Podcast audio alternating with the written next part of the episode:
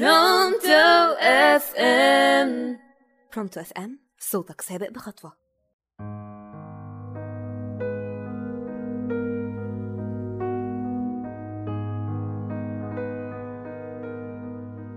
مساء الخير على مستمعينا في كل مكان على راديو Pronto.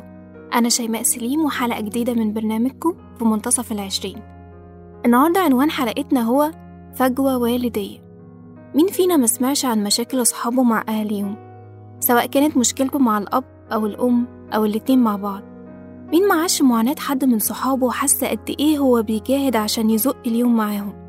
على أمل إن الفجوة اللي ما بينهم تختفي ويقدر يتلاقى معاهم في نقطة. أو إنه يقرر يهرب ويروح يأسس بيت تاني من غير ما يحل مشاكله الأساسية. من غير ما يدرك بإنه لو ما قدرش يحل مشاكله مع أسرته جواه حتى فهو ممكن يكررها أو يفشل في تأسيس بيت هادي خالي من الحروب النفسية اللي عاشها مع أسرته من وهو صغير. السؤال هنا يا ترى العيب في الأهل ولا في معتقداتهم وأفكارهم؟ وهل الفجوة اللي اتكونت بين شباب كتيرة وأهاليهم كانت إخفاق أحد الأطراف ولا إخفاق كلا الطرفين إنهم يقدروا يوصلوا لبعض ويتفاهموا؟ يعني مثلا الأهل اللي بيستخدموا العنف اللفظي أو الجسدي بحجة التربية هم نفسهم اللي عانوا من أهاليهم وهم صغيرين. لما ربوهم بنفس الطريقة وساعتها قالوا لهم لما تكبروا هتعرفوا إننا كنا بنعمل كده عشان خاطر مصلحتكم. فلما كبروا هما كمان بقوا يبرروا سلوكهم ورجعيتهم بنفس الحجة اللي سمعوها.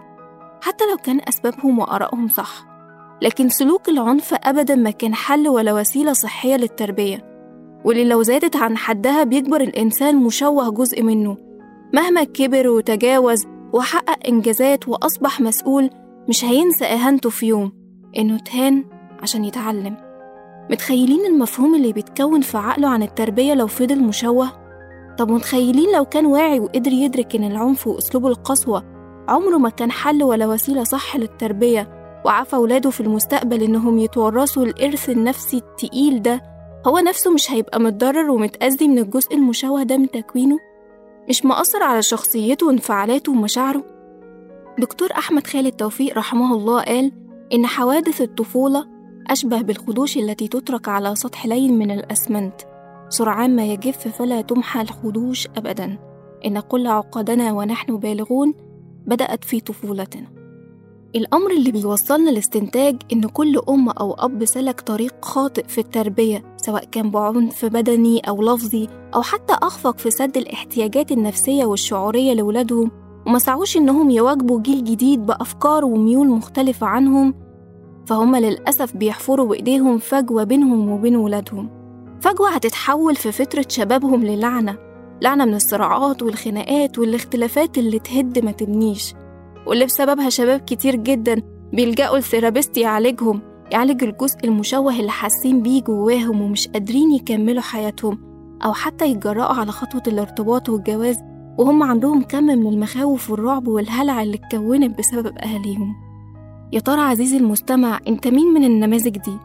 انت الابن اللي عايش في صراعات مع أهلك؟ ولا انت الأب اللي دايما شايف ابنه طايش وغلطان ومش صح أبدا ولا يعرف مصلحته فين؟ انت الأم اللي عاملة زي القطة اللي كلت عيالها من كتر الخوف عليهم وربيتي عيالك إنهم يخافوا منك بدل ما يخافوا على زعلك؟ يا ترى انت اللي هديتي في بنتك وثبت لها معتقدات سيئة عن نفسها لحد ما كرهت روحها؟ ولا انت الأم العاقلة اللي قدرت تصاحب بنتها وتعلمها الغلط من الصح بحب وتفاهم وطلعتي ابنك راجل قد المسؤولية فاهم اللي ليه واللي عليه؟ انت الابن اللي مش قادر يوعى الفرق الأجيال والتعليم والثقافة بينك وبين أهلك وقاعد تحاسبهم على رجعيتهم وعدم توافقهم معاك؟ ولا انت الابن الصالح اللي حاولت وجيت على نفسك وقربت المسافات بينك وبينهم وطمنتهم حتى لو كنت متيقن إن انت اللي صح مش هما وقدرت تكسب رضاهم وفلتت من المشاكل والصراعات الأسرية معاهم.